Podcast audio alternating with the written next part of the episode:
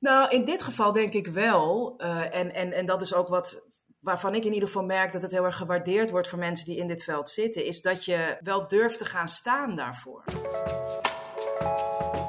Welkom. Je luistert naar de Thought Leadership Podcast.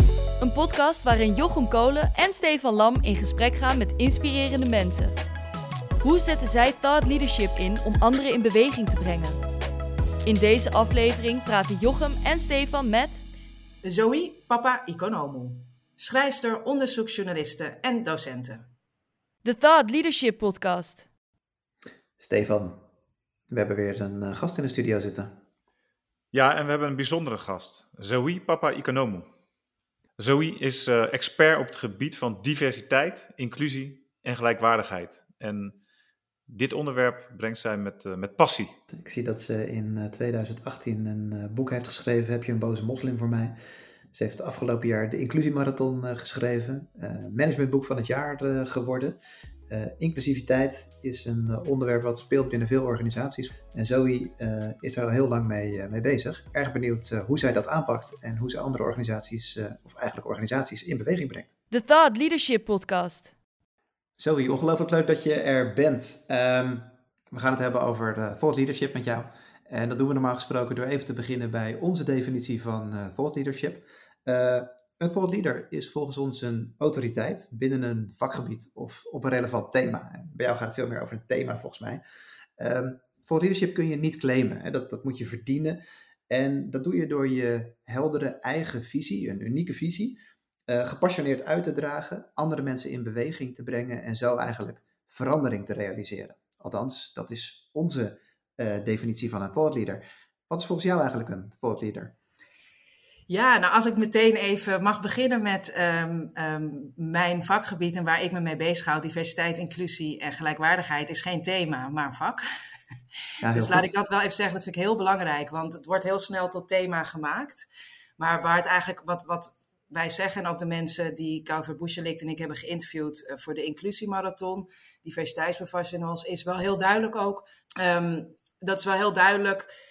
Het is een vakgebied en um, als je naar organisaties kijkt, is het belangrijk om in alle gelederen te werken aan een meer diverse en inclusieve en gelijkwaardige organisatie. Maar daar komen we vast nog over te spreken.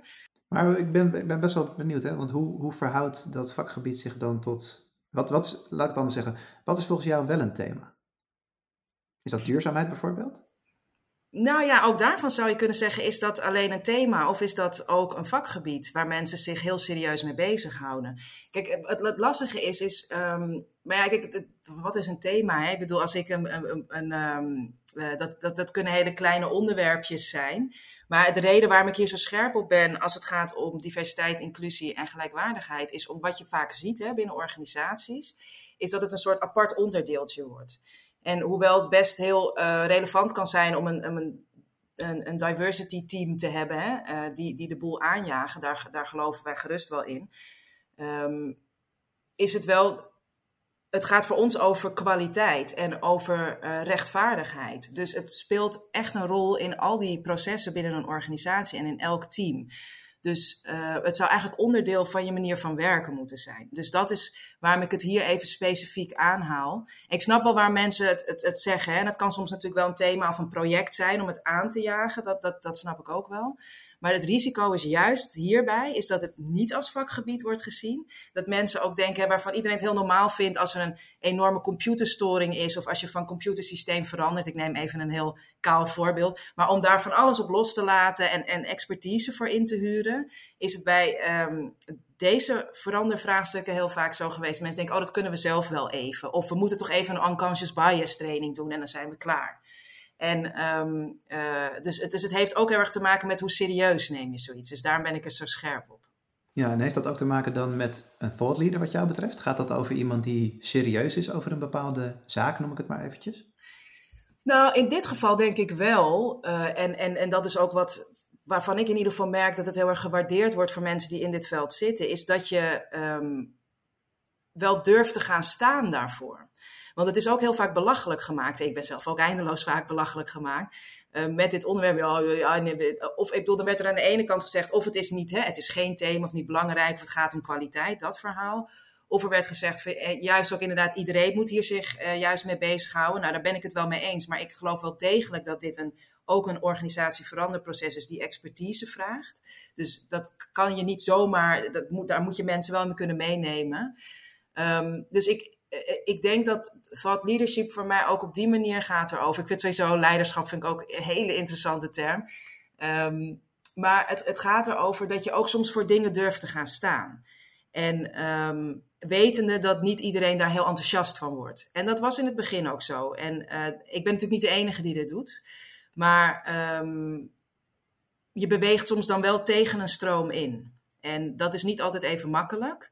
Mensen vinden daar wat van, mensen projecteren dat ook op jou. En dat mag, ik wil mensen mogen natuurlijk vinden wat ze vinden. Maar ik denk dat dat um, daarin een beetje durf tonen, dat dat wel een onderdeel ervan is. Ja, wat ik verder interessant vind, ook aan jullie definitie, waar ik zeker heel veel mooie dingen in vind zitten, maar is ook wel uniek. Dat woord vind ik altijd, ik doe elk mens is uniek natuurlijk, daar geloof ik wel in. Maar ik, ja, vat, weet je, ik geloof dat er heel weinig nieuwe ideeën zijn, eerlijk gezegd. Zeker binnen het vakgebied waar ik uitkom. Heel veel is al gezegd, is al gedaan. Um, wat wel denk ik heel belangrijk is, is hoe geef je er vorm aan? Dat is denk ik wat, wat, wat ik zelf ook met interessante mensen vind en waar ik veel van leer, is hoe zorg je dat, dat bepaald gedachtegoed wel ergens landt? En dat is ook binnen mijn uh, vakgebied heel belangrijk, want um, nou ja, kijk alleen al naar de burgerrechtenbeweging in de Verenigde Staten in de 20e eeuw. Nou, heel veel dingen ook over macht, over gelijkwaardigheid, die ook in ons boek staan. Dat is allemaal gezegd, uh, heel vaak door uh, zwarte mensen, zeg maar, zwarte denkers.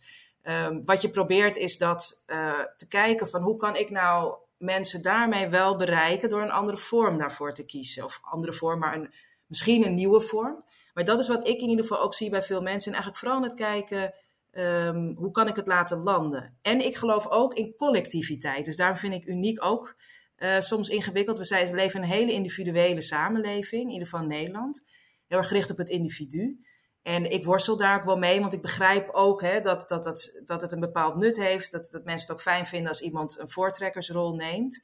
Maar mijn werkwijze, en dat heb ik met Kauthar natuurlijk gedaan in de inclusiemarathon. En daarvoor met Annebrecht Dijkman in Heb je een boze moslim voor mij. Is ook heel erg vanuit het collectief. Dus we hebben veel mensen geïnterviewd. En die zijn het niet allemaal 100% met elkaar eens. Maar dat geeft wel een sterke basis. Want je laat ook met een collectief zien van... hé, hey, kijk, dit is er gaande. En dit zijn manieren hoe je daar om, mee kan omgaan. Dus voor mij, ik ben ook altijd wel daarbinnen op zoek naar het collectieve. Hoe je iets samen kan doen. Want individueel, individueel leiderschap, ja, kan je van alles. Je kan, voor jezelf is het goed en je kan leiderschap tonen. Geloof ik allemaal wel. Maar eh, het is wel, blijft individueel. En dat maakt het dan ook ingewikkeld. Dus hoe, hoe kunnen we dat collectief doen? Maar ik ben ook wel benieuwd hoe jullie dat zien. Nou, ik, ik, had, ik had nog eerst een andere vraag aan jou, uh, die nog even ook uh, in, de, in de definitie zit. Wie wil jij precies in beweging brengen? je wil graag verandering en je noemt ook wel weerstand. En dat vind ik ook wel gaaf om, om het straks nog even over te hebben. Welke mensen wil jij nu in beweging brengen?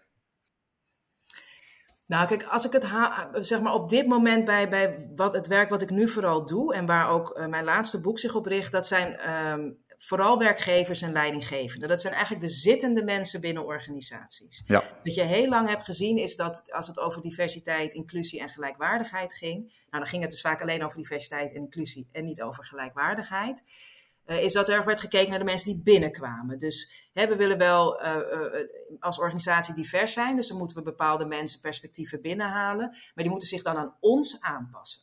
En dat is natuurlijk geen inclusie. Dat is, en dat is ook geen gelijkwaardigheid. Dat is gelijkheid. Dan ben je mensen aan het gelijk schakelen. En dat gebeurt nog heel erg veel. Dus um, mijn um, vertrekpunt is dat je eigenlijk heel erg moet gaan kijken naar wie zitten er en waar, wat, wat, moet er daar gebeuren om mogelijk te maken dat je uh, een diversere organisatie wordt en ook met elkaar kan samenwerken. Want bijvoorbeeld, om even het concreet te maken, uh, een onderdeel daarvan is ook uh, om kunnen gaan met ongemak en conflict. Want hoe, hoe, diverser de werkomgeving, ja natuurlijk, je hebt het hele business case verhaal, daar word je beter van en zo. Ik vind het ook wel een ingewikkeld iets. Maar um, dat betekent ook dat je meer ongemak en conflict krijgt. Dat is logisch, want je brengt meer perspectieven bij elkaar. Dus uh, uh, dat gaat iets, uiteindelijk iets moois opleveren, maar dat moet wel goed uh, neergezet worden, goed gemanaged worden. Maar ook betekent ook dat je als werknemers ook met elkaar op een andere manier leert omgaan. En daar zijn we helemaal niet zo goed in getraind over het algemeen in Nederland. Dus voor mij zit het, vooral op de zittende groep. Dus, dus daar moet wat mij betreft de aandacht naartoe. Die aandacht, ja, dat lukt jou volgens mij wel, toch? Om die aandacht erop te vestigen. Ik vind het, ja, jawel, tuurlijk. We hebben ook wel um, wat tijd mee, hè, zoals dat heet. Dat, zo hoor ik nu zeggen van ja, diversiteit en inclusie zijn echt hot. Dan denk ik, ja, voor mij is het al heel lang hot. en je hebt golfbewegingen hierin. Dat heb ik, daar heb, ik ben hier nou ja, professioneel 17 jaar mee bezig, op verschillende manieren. En ik heb wel een paar golven al meegemaakt en ook echt dieptepunten. Dat niemand echt geen enkele interesse had om het erover te hebben. Ik hoop wel dat het nu wat uh, structureler is, dus dat, dat blijf je altijd hopen. Um, ja, lukt het mij? Kijk, ik, ik denk wel dat ik nu um, wel mooie vormen heb gevonden om in ieder geval dichtbij mensen te kunnen komen. Hè, want ik kom ook veel in organisaties. Maar ik, ik kijk ook heel erg naar waar kan ik um, iets in betekenen. Want dat, daar, ook, ik probeer daar reflectief in te zijn. Je moet mij bijvoorbeeld denk ik niet zo snel in een driejarig verandertraject neer gaan zetten in een organisatie. Ik denk dat zowel de organisatie als ik, dat wordt niet een heel gelukkige huwelijk, zullen we maar zeggen. En dat hoeft ook niet altijd gelukkig te zijn. Maar ik ben iets meer van het aanjagen. Um, dat heeft ook wel tot gevolg dat je heel goed je oor te luisteren moet blijven leggen bij mensen die wel in die organisaties zitten met dit veranderd traject. Want ik wil niet dingen voor hun kapot maken. Um, maar dat, bij mij heeft dat wel geholpen, denk ik, om, om ook meer mensen te kunnen bereiken. Dat ik weet van waar ben ik goed in en waar kan ik wat in betekenen. En dat is bij mij beginnetjes maken. En vooral ook, ja, ik heb een bepaalde vorm dat ik het veel over dus gelijkwaardigheid en over macht heb. Um, en soms ook wel, uh, kan het ook wel om zeggen, nou sommige dingen doe ik gewoon echt niet. Dus als organisaties echt met dingen komen als van ja, we moet, een deel moet nog overtuigd worden of zoiets. Dan denk ik, ja, ik ga niemand overtuigen. Overtuigen geloof ik niet in. Het is ooit een wijze les van Philomena Asset geweest, die alledaags racisme ooit heeft geschreven. Uh, want toen zat ik ook nog heel erg van, ja, maar Philomena, of mevrouw Asset zei ik dan natuurlijk, hoe overtuigen we nou iedereen hiervan? En zei ze, ja, mijn moeder zei altijd, uh, overtuigen heeft niet zoveel zin. Um, maar doordat je, dat, doordat je daar heel duidelijk in bent, weten mensen ook wat, wat ze kunnen verwachten als je komt. En ik denk dat dat ook kan helpen. Het onderwerp waar jij op zit, uh, diversiteit, inclusiviteit, gelijkwaardigheid, dat is niet eens meer een belangrijk uh, onderwerp, dat is een urgent onderwerp. En wat wel grappig is, dat we onze gasten vragen we dan vaak, en ook als we met andere mensen werken, dan hebben we het ook vaak over een toekomstbeeld. Hè? Hoe zit jouw uh, wereld er over uh, 20 of 30 jaar uit. En we hadden het erover dat ja, jouw toekomstbeeld is eigenlijk nu. Hè? De wereld zou er nu al gewoon zo uit moeten zien. We lopen eigenlijk een beetje achter in, in deze wereld. Vind ik wel een hele mooie vraag, ja. Ja, is het niet heel triest dat we het hier nog altijd over moeten hebben? Ja. Nou ja, kijk, wat ik zelf een heel mooi citaat vind, um, is van Fatima El Die hebben we voor ons boek geïnterviewd. Maar dit komt eigenlijk uit een eerder interview wat ik met haar had. En toen zei zij, diversiteit en inclusie gaan eigenlijk over helen. Over uh, repareren wat er is stuk gemaakt. En dat raakt voor mij heel erg de kern op heel veel niveaus. Kijk, een voor de hand liggend voorbeeld is hè, bijvoorbeeld racisme, het slavernijverleden. Er, zijn gewoon, er is op een waanzinnig dehumane manier met mensen omgegaan, waar we de effecten nog steeds van merken. Dat is gewoon, ja, dat is een schandaal natuurlijk, dat dat zo is. En dat, dat hebben wij allemaal, hè, dat is het cultureel archief van uh, uh, Edward Said, maar ook Gloria Wekker, nemen we dat mee. Dus dat is iets wat gerepareerd moet worden. Maar voor mij gaat het bijvoorbeeld ook over leiderschap. Het, de term inclusief leiderschap, die ik gerust ook wel gebruik, maar eigenlijk is dat dubbel op leiderschap zou, vind ik, hè, inclusief sowieso moeten zijn. Maar omdat we dat verloren hebben, um, ben je dat eigenlijk nu aan het repareren. Dus uh, het is zeker zo dat het eigenlijk al zo had moeten zijn. Ik denk wel dat je niet kan zeggen van het is op een gegeven moment opgelost. Omdat uitsluiting is ook mens eigen. Dus groepen die we... Um, ja, in elke context worden er andere groepen uitgesloten, één. En er zal ook steeds weer nieuwe groepen uh, zullen er uitsluiting onder vinden. Dus ik denk dat het altijd. Ik, ik zat eerst heel erg op de stoel van bijvoorbeeld zo'n diversity afdeling, dat moet iets tijdelijks zijn. Toen dacht ik later, zeker ook naar dit boek, van nou, misschien moet het toch wel iets permanent zijn. Omdat je die gevoeligheid, die gevoeligheid en dat oog daarvoor, is, zal altijd relevant zijn. Want uitsluiting zal er helaas altijd zijn. Maar ik, we zijn wel bezig. Dus ik vind het een mooie vraag. We zijn bezig om, om dingen te repareren. Dat is wat het is. En dat duurt heel erg lang, omdat het altijd moeilijker is voor de norm uh, om te zien wat er is stuk gemaakt, omdat je er zelf geen last van ondervindt. En die norm is ook, hè, of de dominante groep, hoe je het wil noemen. Ehm, en ik zeg eventjes expres niet, wat altijd dan snel wordt gezegd, de witte heteroseksuele man. Ja, ik wil dat niet onder stoelen of banken, maar dat kan ook weer in contexten anders zijn. Er is een, maar in dit geval is het vaak nog wel zo, in ieder geval Nederland. Uh, maar het is ook een bepaalde elitaire groep natuurlijk, die, um, die van alles bepaalt. Dus ja, het is net, nou, laat ik ook een concreet voorbeeld geven. Ik mocht een, uh, een, een, dag een training geven, dat ging meer ook, was ook een soort mediatraining aan een groep Um, een groep waar mensen vanuit verschillende geloven bij elkaar waren. Dus eigenlijk zeg maar religieuze leiders vanuit verschillende uh, levensbeschouwingen. En toen dacht ik me, ja, ik als, nou, ik zou mezelf agnostisch noemen, denk ik, niet atheïst. Maar ja, mij wordt dat gewoon nooit gevraagd. Ook omdat ik niet op uiterlijke kenmerken iets, uh, kan je niet iets vanuit mijn levensbeschouwing afleiden. Um, en dat heb ik daar ook gezegd. Van ja, laat ik maar eens beginnen met mij als norm is te, iets, iets te vertellen over wat het voor mij betekent, levensbeschouwing. Maar dat is wel precies het ingewikkelde hieraan. Is dat, wij, dat, als je, uh, dat, dat, dat als je tot die norm behoort, is het vaak moeilijker om je er iets bij voor te stellen. En um, Sylvana Simons heeft het recentelijk bijvoorbeeld een keer gezegd. Wat, je, wat, het, wat, wat dus daarbij nog eens komt, is dat mensen zich vaak niet zo goed willen verplaatsen of kunnen verplaatsen in een ander.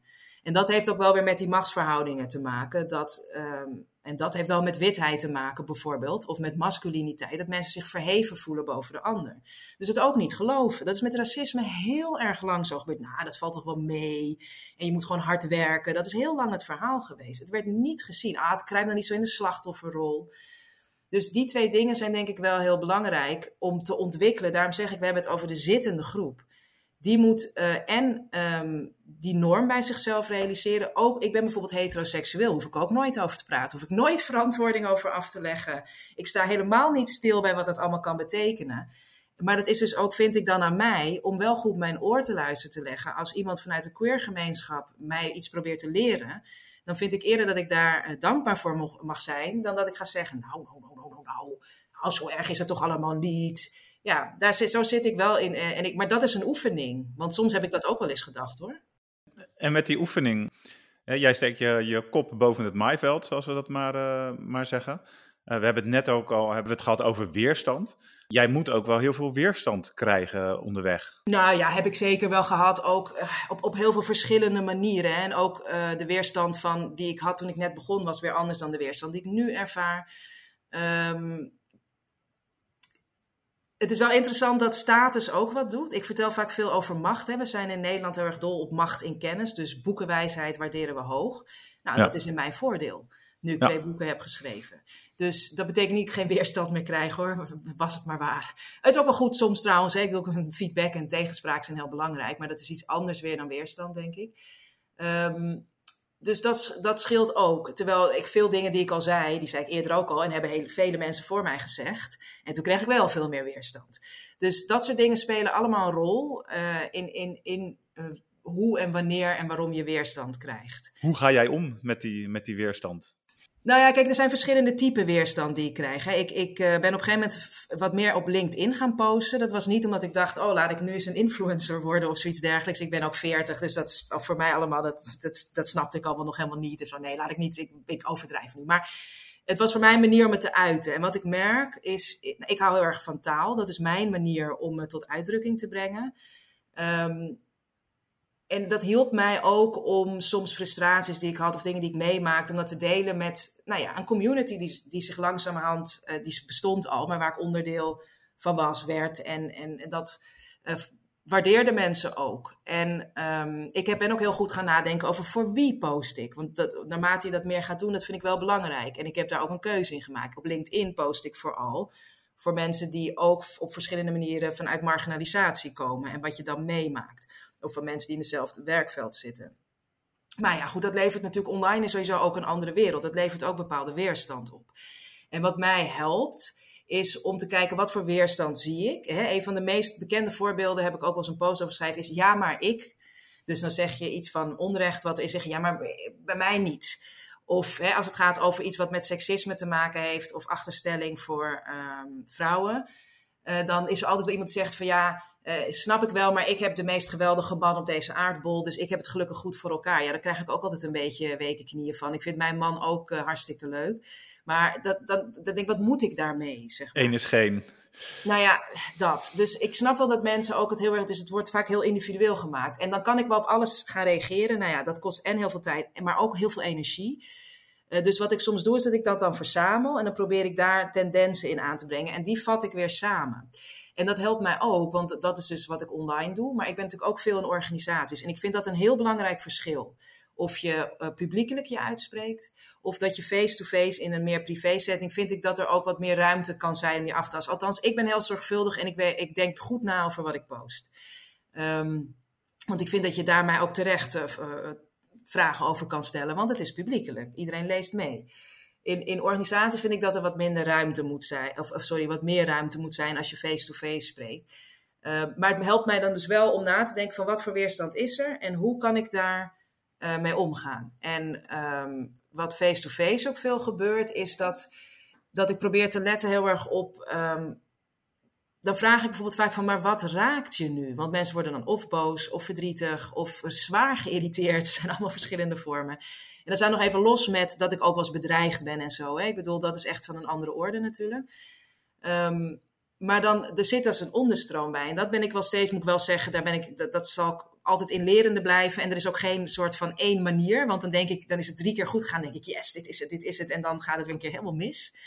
Maar um, dat je ook in gesprekken gaat kijken van... Hé, hey, maar wat, wat hè, bijvoorbeeld als we onszelf als voorbeeld nemen, wat gebeurt er nu? Ja, kijk, mensen luisteren nu, dus ze zien ons niet. Wij zien elkaar wel. Het kan ook bijvoorbeeld zijn um, dat ik denk... Hey Jochem, wat kijk jij boos? Hè? Dat is misschien dan helemaal niet zo. Of, of dat er iets ontstaat tussen ons. Ik denk, hé, hey, dat is nu niet zo. Maar dan probeer ik dat op te brengen tijdens het gesprek. Omdat ik altijd merk dat die onderstroom zorgt er altijd voor dat de inhoud niet tot zijn recht komt. Het heeft ook helemaal geen zin meer om het over die inhoud te hebben. Maar dat is wel een continue oefening hoor. Maar dus weerstand is vaak een projectie, merk ik. Dus daarin kan ik al veel, hoe iemand op mij reageert, weet ik al, oh ja, die is daarmee bezig. En dat ook kunnen scheiden, het maakt het niet leuker. Maar dat kunnen scheiden maakt wel uit. En ik probeer er dan een verhaal tegenover te zetten, vaak ook. Hè. Ja, maar ik dit en dit en dit. En dan kan je soms ook het verhaal er tegenover zetten. Ik snap dat het voor jou geldt nu, maar mag ik ook iets vertellen over wat het met mij doet? Of, nou ja, et cetera.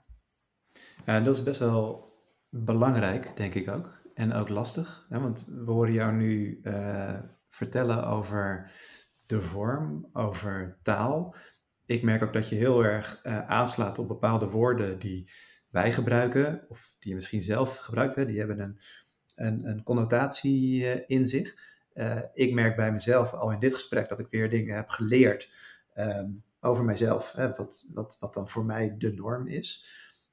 Het lijkt me best wel lastig om mensen daarin mee te nemen. Kun je, kun je daar iets over vertellen hoe je dat doet? Hoe zorg je ervoor dat ja, dat je mensen eigenlijk klaarmaakt om, ik noem het maar even, dat, hè, hadden het net over helen, uh, over, over schade herstellen. Hoe zorg je ervoor dat mensen klaar zijn om te beginnen aan, aan, aan dat helingsproces? Met, met, met de vorm die je gebruikt en, en de woorden die je kiest. Ja, nou, het is een hele mooie vraag. Kijk, ik, ik, ik zeg er wel meteen bij, soms lukt het vanaf het begin even niet, omdat mensen echt nog niet in, in, een, in een mindset zitten dat ze er überhaupt voor openstaan. En uh, nog steeds vergis ik me daar wel eens in. Dus dan ga je heel hard aan het werken en denk je toch, oh nee, dit is het. Nee, dit gaat toch nog niet. Toch nog even moeten overtuigen. Ja, en dan stop ik dus. Dus dan is het voor mij soms ook een moment, ja, je moet soms, je, kan het nooit altijd met iedereen. Nou, kijk, wat ik denk ik um, zelf er, doe, en, en dat, dat doen ook veel mensen die we hebben geïnterviewd, dus ik probeer mezelf ook echt kwetsbaar op te stellen. Wat ik veel merk, ik bedoel natuurlijk, zijn echt mensen die hier helemaal op een heel negatieve manier instaan, maar veel mensen die willen gewoon het graag goed doen. En dat, dat wil ik zelf ook. Maar we moeten ook met z'n allen denk ik accepteren dat, ja, dat het soms gewoon dat, je, dat het net even... Uh, ja, dat het nou ja, goed en fout is ook weer normatief natuurlijk. Maar dat, het net, dat je net even de plank mislaat kan gebeuren. Dat je even een uitglijden maakt.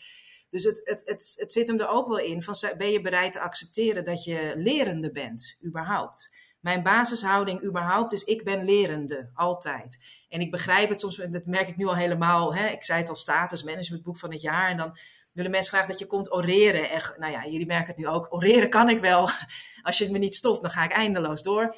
Maar um, toch vind ik nog steeds, ik ben er natuurlijk, ik ben om iets mee te geven, maar ik ben ook om te leren, altijd. Want ik leer van elke plek waar ik ben, leer ik weer.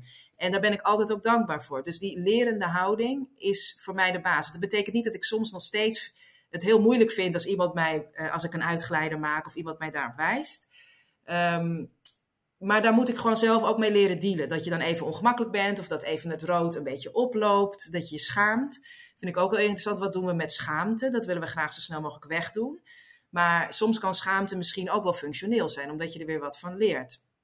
Dat zijn allemaal van die emoties waar we wat moeilijker mee om kunnen gaan, ook op de werkvloer zeker. Maar ik merk dat doordat ik mezelf ook kwetsbaar opstel, dus niet, oh hier komt mevrouw de keynote speaker je eens even vertellen hoe het zit.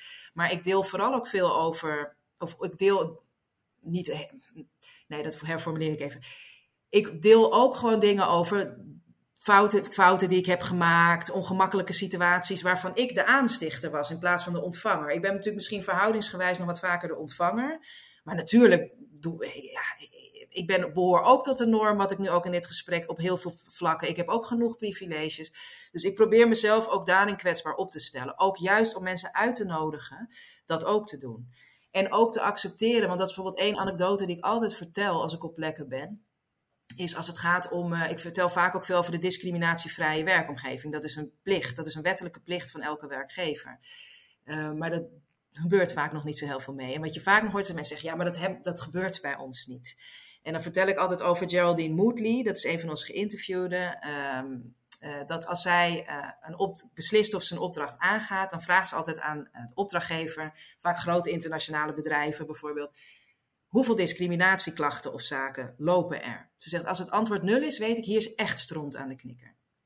En dat is ook een manier om eh, dat soort voorbeelden gebruiken om mensen te laten inzien dat, um, hoe pijnlijk dat ook is, maar het, het, het is niet mogelijk om discriminatie, uh, zeg maar om discriminatieloos te zijn, wat veel bedrijven wel van zichzelf denken. Heel mensen zeggen, ja, maar ik ben geen racist. Ja, in wezen is iedereen discrimineerd. Dat is gewoon hoe je als mens in elkaar steekt. En nou ja, op die manier door die kwetsbaarheid, uh, en ik zie ook dat veel andere mensen in dit veld dat gebruiken, zorg je ervoor dat, dat, dat je in ieder geval misschien soms wat, wat ademruimte voor mensen kan uh, creëren, zodat ze ook durven ook kwetsbaar te zijn. Wat wij merken als we met mensen praten over thought leadership, dan denken ze vaak van ja, dan moet ik alles weten en ik moet uh, overal wat, uh, wat over gezegd kunnen hebben. En Um, het mooie vind ik bij jou uh, dat je hem heel goed raakt daar om te zeggen van ik ben lerend. Ik ben altijd lerend en ik heb niet alle wijsheid in pacht. En ik doe niet alles goed. Maar ik ga wel het gesprek aan en ik start het gesprek. En dat is eigenlijk het startpunt wat jij, uh, wat je, het vertrekpunt wat jij kiest. Nou ja, nee, ik vind het zelf ik vind het een mooie samenvatting. Maar ik vind het ook nogal wat. Hoezo uh, kan je uh, alles weten? Of zou je over alles wat moeten weten? Weet je, ik vind dat. Uh, wat doe je jezelf ook aan, denk ik dan? Hè? Ja, ik, ja. heb zelf ook ooit Willem Schinkel geïnterviewd, uh, de socioloog. Um, en naar aanleiding van Theorie van de Kraal, een van zijn boeken, wat hij samen met iemand heeft geschreven. En dat vond ik daar ook mooi. Hij zegt ook van dat idee dat je af bent of zo, weet je wel, of dat je alles weet wat doe je jezelf aan? Dat denk ik ook. Het, het, is, en, en het is ook, wordt heel moeilijk dan ook nog om in contact met anderen te gaan. Maar je ziet dit wel vaak gebeuren bij um, mensen hoog aan de top. Die krijgen bijna geen tegenspraak meer. En ik, ik begin dat zelf nu ook al een beetje te merken. Um, ik ben natuurlijk niet directeur van iets, maar dat heeft dus iets met, met die status te maken waar we het over hadden. Dat, ik moet echt mijn tegenspraak steeds beter gaan organiseren. Om, om, om te gaan uh, zorgen dat mensen dus je nog wel tegenspreken. Uh, behalve de mensen die daar een soort van enthousiast beroep van maken online. Hè, dat, die, die heb je altijd wel. Um, en dat doe ik bijvoorbeeld heel concreet bij het sprekersbureau waar ik bij zit. Um, ik krijg nog steeds ook met allerlei hele uh, hilarische situaties te maken over wat mensen wel niet willen betalen, et cetera. Maar dat verandert bij mij natuurlijk wel een beetje. Maar ik, ik heb het zelf ook vanuit een andere positie heel lang meegemaakt. Ik weet dat het voor mensen die op, uh, op andere momenten in hun, uh, op, op hun pad zijn, dat nog wel steeds meemaakt. Dus ik vraag nog steeds, blijf dat aan mij terugkoppelen. Laat mij steeds, steeds weten wat, wat jullie andere sprekers ook meemaken, want dan kan ik het soms aankaarten. Ja. Dus vervolgens, ik vind ook wel van wat doe je met hè, bepaalde privileges en status die je hebt, hoe zet je die weer, die weer in? Dat is iets waar ik veel over nadenk. En, en dat is ook niet altijd makkelijk, want het is soms makkelijker om het gesprek gewoon niet aan te gaan. Maar dat hele idee dat je alles zou moeten weten, nou, ik ben blij dat ik dat uh, weet echt heel weinig, zou ik eerst zeggen. En jij noemt ook een aantal middelen. Je, je hebt twee boeken geschreven, uh, je, je blogt, je schrijft uh, posts op LinkedIn zeer regelmatig, je maakt podcast. Welke middelen zijn voor jou belangrijk? Nou ja, kijk, vanuit het collectieve zijn, zijn mijn boeken heel, voor, voor, mij heel belangrijk. En dat is gewoon een vorm waar ik heel erg in geloof, door veel stemmen samen te brengen. Um, Want even Zoe, dat zijn boeken waarin je heel veel andere mensen hebt geïnterviewd. Ja. Hè? Dus je geeft eigenlijk een podium aan al die andere mensen. Ja, podium geven. Oh, sorry, ik wil niet het op verwoorden, maar dat vind ik ook altijd weer iets lastigs. Maar ik, ik, laat ik het noemen. Ik snap wat je ermee bedoelt hoor. Maar ik, ik, ik, um, wat wij graag willen doen is dat je um, door ook de, de, Weet je wat? Nee, laat ik dat herformuleren. Wat we graag willen doen, en dat is zeker bij het onderwerp waar, waar wij natuurlijk mee bezig zijn, is eigenlijk ook antidiscriminatie. En ook bij mijn mhm. eerste boek heb je een boze moslim voor mij. Dat ging over het gebrek aan diversiteit in de journalistiek. Um, en dat is een gevoelig onderwerp. En je gaat er ook mee laten zien wat maken mensen eigenlijk mee. En ook wel, en hoe kan dat dan anders? Het is heel um, kwetsbaar om je in je eentje uit te spreken dan. En het wordt ook minder snel geloofd. Ja, oké, of het is dan ja, die ene keer. Maar we wilden juist laten zien dat het structureel is. Dus dat zit ook heel erg achter deze methode. Um, maar je bent ook bezig met community building, zeker in het tweede boek. Je bent, sommige mensen kennen elkaar al, maar je bent ook mensen aan elkaar aan het verbinden en zij kennen weer andere mensen. Dus ik vind dat een heel krachtig instrument om dus juist vanuit collectiviteit te werken. En nou ja, wat is dus weer wat eerder ook zei, ik probeer steeds te kijken, wat kan ik bijdragen? Nou, ik kan redelijk goed schrijven, denk ik dus dat is dan iets wat ik, wat mijn talent, wat ik kan bijdragen. Plus, en dat, dat is ook als het om LinkedIn gaat, kijk, ik heb uiteindelijk, en ook daar kan je weer van alles over zeggen dat, dat daar ook oneerlijke kanten aan zit. Maar ik, ik heb uiteindelijk wel bewust gekozen voor een ondernemersrol. Um, zeker na mijn eerste boek wist ik, ja, dan wordt het heel lastig om nog ergens vast in dienst te gaan. Ik had dat zeker niet in vaste dienst kunnen schrijven. Dus de institutionele media had ik toen wel vaarwel gezegd. Um, als vaste, eventueel vaste, uh, daar te werken. Um, dus wat ik, ik weet ook dat ik uh, dingen kan aankaarten die andere mensen die binnen die instituten zitten niet kunnen aankaarten. Ik heb daarin een bepaalde vrijheid. Um, dus dat is ook weer een rol die ik, daar heb ik wel bewust ook voor gekozen. En die past mij ook wel goed. Ik bedoel, ik, ik ben in die zin niet zielig of zo. Het zegt wel wel iets over onze samenleving. Um, ja, dat zoveel mensen zo'n ondernemersrol uiteindelijk wel kiezen. Maar het is voor mij essentieel om me volledig vrij te kunnen uitspreken. Zonder dat ik een, een, een organisatie heb waar ik rekening mee moet houden. Dus ja, dus dat is de reden ook weer. Uh, en uh, een middel is dan, LinkedIn is dan inderdaad een middel om, om me daar ook in echt uit te spreken. En dus ook mensen, kijk, dat is wat ik vaak terugkrijg. Dus niet dat ik dacht, oh, la, laat ik mezelf nou eens even gaan profileren op LinkedIn. Ik bedoel, ik wil niet zeggen dat ik geen ego heb hoor, dat is natuurlijk wel. Maar het was voor mij echt een uitlaatklep en ook een manier om te verbinden met anderen. En dat is wat ik vaak terugkrijg, is wel dat mensen um, dat heel erg waarderen. Eén dus, dat, dat ik dingen zeg die zij ook um, graag hadden willen zeggen, maar niet kunnen vanwege de positie waarin zij verkeren binnen een organisatie. Ik kan dat dus soms goed opschrijven op een manier. Niet iedereen is heel uh, talig wat dat aangaat of gericht op taal. Dus dat, dat is iets. Dus, en dat vind ik fijn, zeg maar, om, om dat op die manier te kunnen doen. En dus op die manier ook te kunnen verbinden.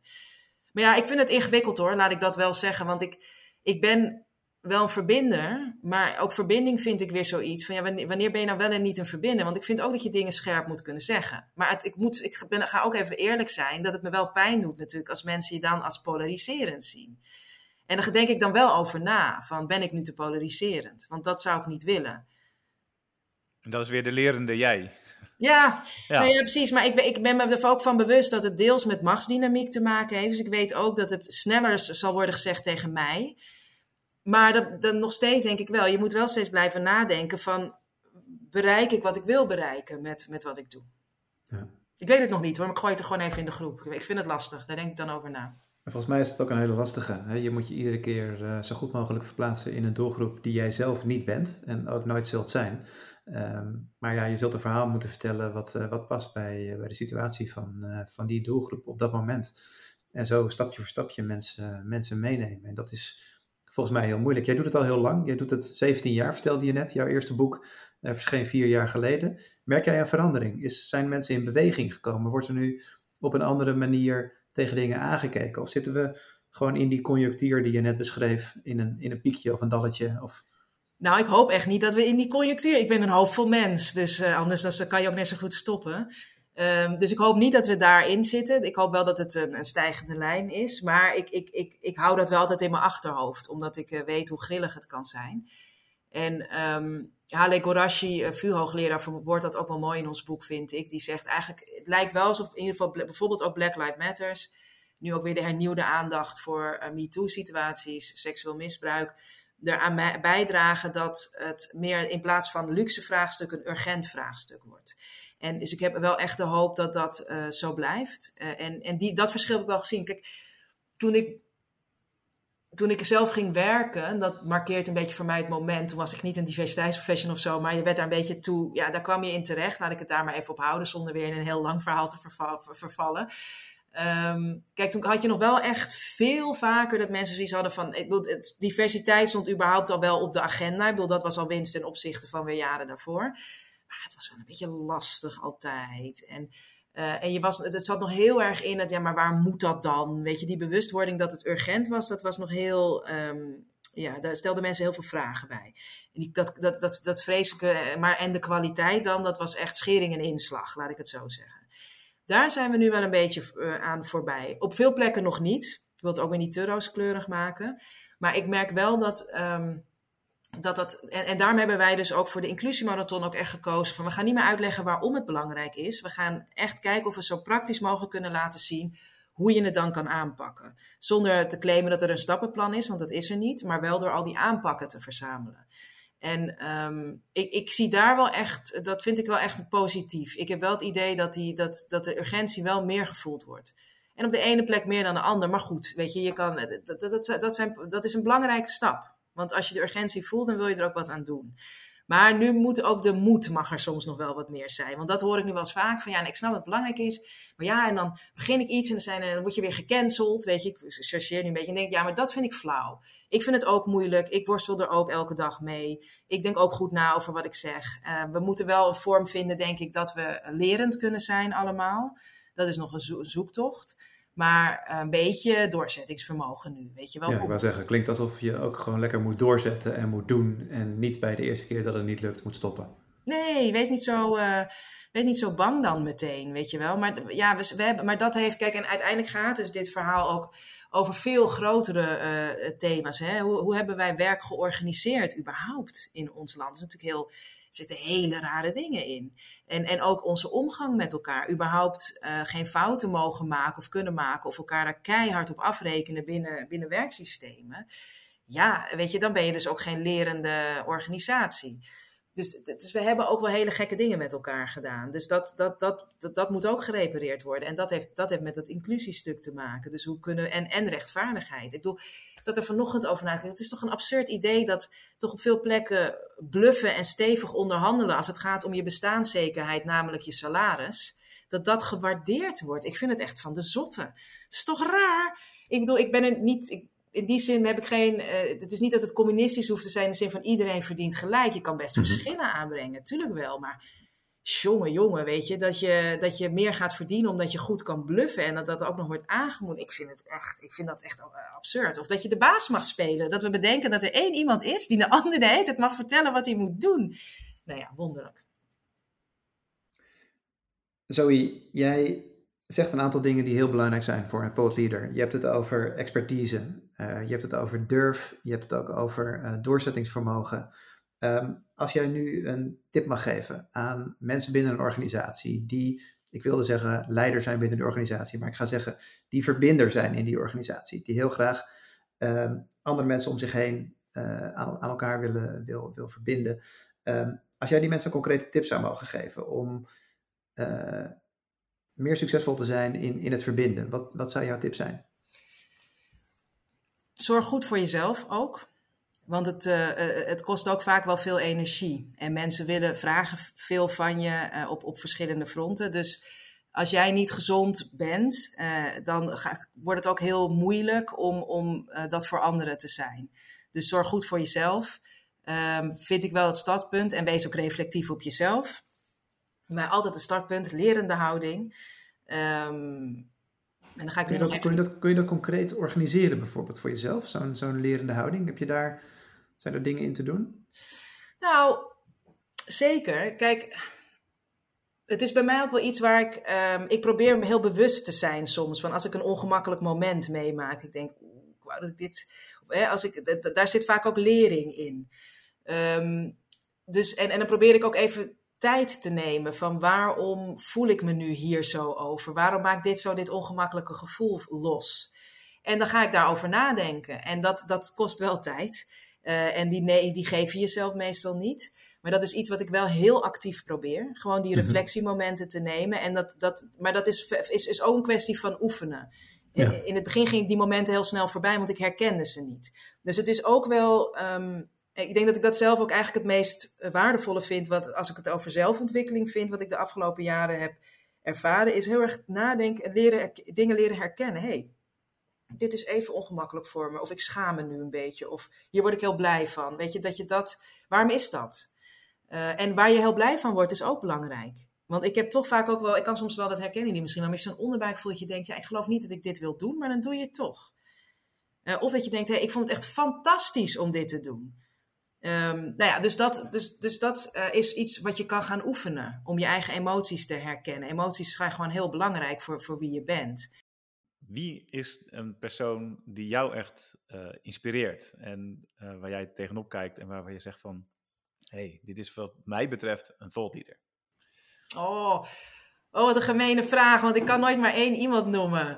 Dus ik ga Het mag er maar één zijn. Het mag er maar één zijn. Lees de hele literatuurlijst van de Inclusiemarathon. Daar staan prachtige mensen in, ga ik dan stiekem toch zeggen. Nou ja, laat ik dan toch Philomena Asset noemen. Ik zou echt heel veel bijzondere mensen kunnen noemen als het gaat echt om uh, gedachtegoed, maar ook hoe iemand... Um, ik heb haar één keer mogen interviewen. Zij werkt in Amerika al heel lang. Dat vind ik een heel... Um, inspirerend, om dan toch maar dat woord te gebruiken, maar ook um, ja, een heel weldenkend iemand. Die de tijd neemt voor dingen. Um, ook toen ik haar ging interviewen, bijvoorbeeld, toen. Dat had ik ook wel willen voorstellen, maar ik durfde het al bijna niet. Maar wilde ze graag koffie drinken van tevoren. Het werd gewoon echt iets waar heel veel tijd voor werd genomen. En ik heb uiteindelijk dat interview was eh, in het Engels, want het hoorde bij dat programma en live. En later mocht ik dat, uh, hebben we het samen ook nog uitgewerkt in het Nederlands. Dat stond zij ook voor open. En was ze heel zorgvuldig en, en vriendelijk in ook. Ik vind het, het is een heel aardig iemand. Ik geloof ook heel erg in aardigheid. Uh, dat betekent niet dat je ook soms scherp moet zijn, maar mis soms vriendelijkheid bij mensen. En, maar goed, hè, die, ik beschrijf belangrijke dingen eromheen, maar die vind ik net zo essentieel als haar hele belangrijke werk, de boeken die ze heeft geschreven. En verder ga ik het toch zeggen, en dat is niet om uh, uh, heel cliché te doen, maar voor mij zijn het ook mijn kinderen. En ik wil uitleggen waarom, los van dat ze natuurlijk geweldig zijn, dat snapt iedereen wel. Maar wat ik ook heel bijzonder vind, is dat je als je kleine mensen ziet opgroeien, uh, en zeker als ze dan op een gegeven moment leren praten en zo, maar dan zie je dus ook, is voor mij heel leerzaam geweest in um, hoe vooroordelen werken. Maar ook hoe je van, dus van nature, nurture, dat verschil, omdat het natuurlijk ook een deel van mijn vakgebied is, hoe ontwikkel je nou bepaalde dingen?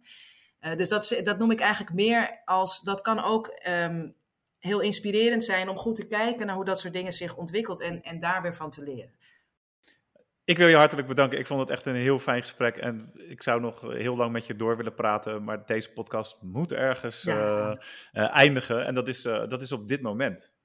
Nee, ik wil jullie ook heel hartelijk danken. Dank voor de open houding en de fijne vragen. Het was heel leuk om op deze manier hierover te spreken. Dat was voor mij ook de aantrekkingskracht van jullie podcast. Ik denk, oh ja, leuk. Weer even een, dat is ook dat vind ik Um, nou ja, thought leadership, hoe je het allemaal wil noemen. Maar dat je dus juist ook weer een mooie invalshoek bedenkt om over iets te praten.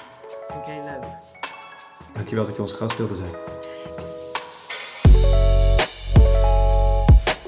Je luisterde naar de Thought Leadership podcast. Vond je het gesprek interessant? Deel deze podcast dan met je netwerk. Bijvoorbeeld via LinkedIn. Wil je meer weten over Thought Leadership voor jou of je organisatie? Neem dan contact op met Jochem Kolen of Stefan Lam.